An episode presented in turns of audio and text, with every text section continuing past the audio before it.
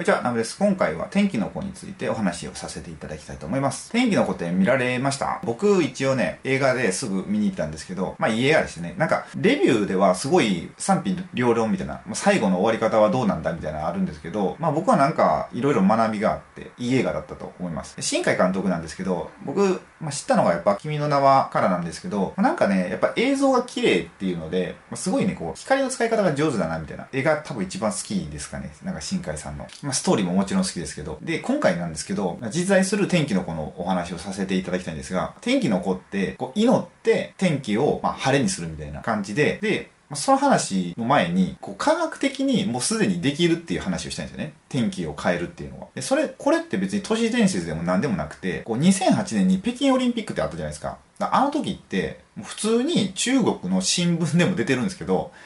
あの北京オリンピックの開幕式の時って、もうね、結構雨雲ができてて、これ雨だってなったらしいんですよ。中国政府としては。これは晴れにせなあかんっていうので、ミサイルをね、撃ちまくったんですよ。人工小弾っていう、その雨雲を消す専用のミサイルがあるんですけど、それを1104発撃ったんですよ。それってね、普通にネットで調べたら出てくるんで、まあ見てもらいたいと思うんですけど、そしたら、雲がなくなったんですよ。雨雲が。で、中国としては、あ、これで、いい開幕式を迎えられますみたいなことになったんですよね。まあ実際、開幕式はまあ天気だったんですけど、まあでもね、その影響なのか、その後、日本ですごいゲリラ豪雨が起こったんですよね、いっぱい。まあそのミサイルの影響かどうかっていうのは、まあちゃんとした根拠はないですけど、まあでもその影響があるんじゃないかなって、まあ僕は感じるんですけどね。で、他にも、まあ結構ね、著名な方のセミナーとか行ってるんですけど、まあそういう方たちがおっしゃるのが、天気をね、操作するのってもう世界的には結構当たり前らしくて、これ本当にまあ被災された方にはまあ不謹慎なことなんですけど、この台風とか、まあ、地震も全部操作できるっていうことなんですよ。まあこれ普通にこの、まあ、世界的に有名なその機関とかからのお話なんですけど、まあ、でも、これで人間が天気を操作したらどうなるかってことですよね。なんかワンピースのアラバスタでもあったじゃないですか。ちょっとワンピース見てない方はわからないかと思うので、ちょっと説明させてもらうと、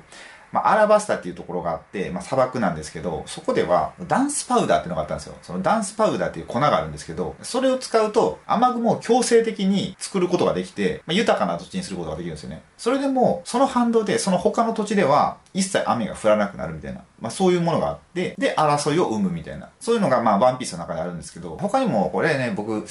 ドラえもん見てて、なんかね、その回のはやたら覚えてるんですけど、雲取りバケツやったんですけど、なんかね、雲をね、入れとけるんですよ、バケツに。で、バケツに入れたら晴れになるんですけど、そのバケツをバーンってひっくり返すと、もうその雨雲がバーって出てめっちゃ雨降るみたいな。そうだから、雨雲っていうのはやっぱなくしたら、それを捨てることはできないんですよね。それ捨てたら、その捨てたところで雨がすごい起こるんで、そうだから雨雲は消すことはできない。あの、さっきの北京オリンピックと一緒ですよね。そこでミサイルを撃って雨雲を消したら、まあ日本ですごいゲリラ豪雨が起こるみたいな。まあこれがちょっと天気の子っぽいかなと思うんですけど、まあ、ここからはちょっと今回の本題のこの実在する天気の子のお話にしたいんですが、でこの天気の子のモデルになった人がいるんじゃないかって言われてるんですよね。都市伝説みたいな感じで。まあ、でもね、これ前、まあ、とある作家さんのセミナーへって聞かせていただいたのが、まあ、普通にいるらしいんですよね。その芸能界で有名なのかどうかわかんないですけど、もうそのお抱えの、そういう祈祷師っていうんですかね。そういう方がいると。その人が祈ると、本当にね、晴れるらしいんですよ。まあ、それ、それでも、こう台風とかは無理らしいんですよ。台風がバーって来たら、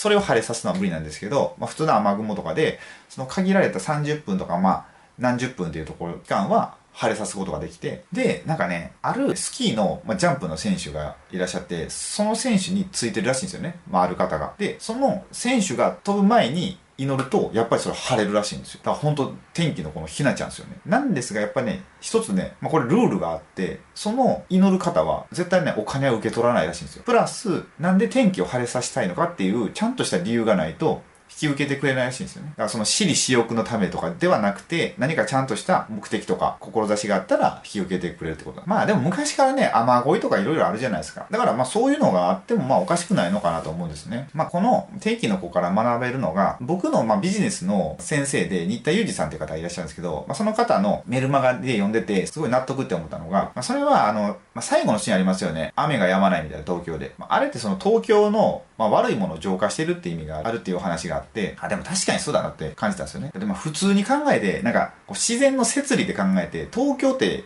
今でもおかしいと思うんですよね。人が一極集中じゃないですか。東京だけに。物もめっちゃ集まる、情報もめっちゃ集まるってなると、明らかにこうバランス悪いですよね。だからそこのバーってなんかこう、集まってるものをもう拡散させるような働きが働いてるんじゃないかって思うんですよ。前ね、ちょっと学んだのが、この地球上のまものって凝縮と拡散を繰り返してるって全てが、まあ、そういう概念を学んで、まあ、どういうことかっていうと例えば一発屋芸人っているじゃないですか。あれってすごい人気が集まったりお金がバーって集まるじゃないですか。一気に短期間で。でもその分すごい速さでバーって散りますよね。でまた違う芸人さんのとこにバーって集まってバーって散るみたいな。そうやって凝縮と拡散を繰り返してるみたいな。なんかダイエットとかでもそうじゃないですか。このダイエット法がすごいですってなったらバーって集まって、で、なんか、八百屋さんとかから何か食べ物がバナナとかリンゴとかバーって消えて、で、また、いつもの状態に戻って、で、また違うダイエットがありますって言ったらバーって集まってバーって散るみたいな。まあ、そんな感じで、こう、世の中ってそういう風に、集まっては散って集まっては散ってっていうのが繰り返してるんで、だからその、この東京でもすごいバーって集まってるんで、それを拡散させる働きが働いて、まあ、そういう浄化という形で、で、起こった、まあ、そういうのをまあ、描いた映画なのかなと思いました。ということで、まあ、一応この天気の子からでも、なんか日常に活かせるような、今回最後にちょっとお話しさせていただいたその凝縮と拡散を繰り返すとか、まあその天気とかもやっぱ人工的に変えたら、やっぱその歪みがどこかで起こるとか、まあそういうのって僕たちの日常でも、やっぱなんかこう不自然なことしたら、それを正すようなことって起こると思うんですよね。だからそれをこう、まあ、上手に付き合っていくっていう意味で、まあこの天気のこう、いい教材としてこう扱っていってもいいかなと思います。ということで今回の動画はこれで終わりたいと思います。もしこの動画がお役に立てていただければ、グッドボタンやチャンネル登録録をお願いいたし。ます。チャンネル登録をしていただく際は、最新の投稿が通知されるように、ベルマークをオンにお願いいたします。もしご意見やご感想がありましたら、コメント欄へお願いいたします。それでは、最後までご視聴いただき、ありがとうございました。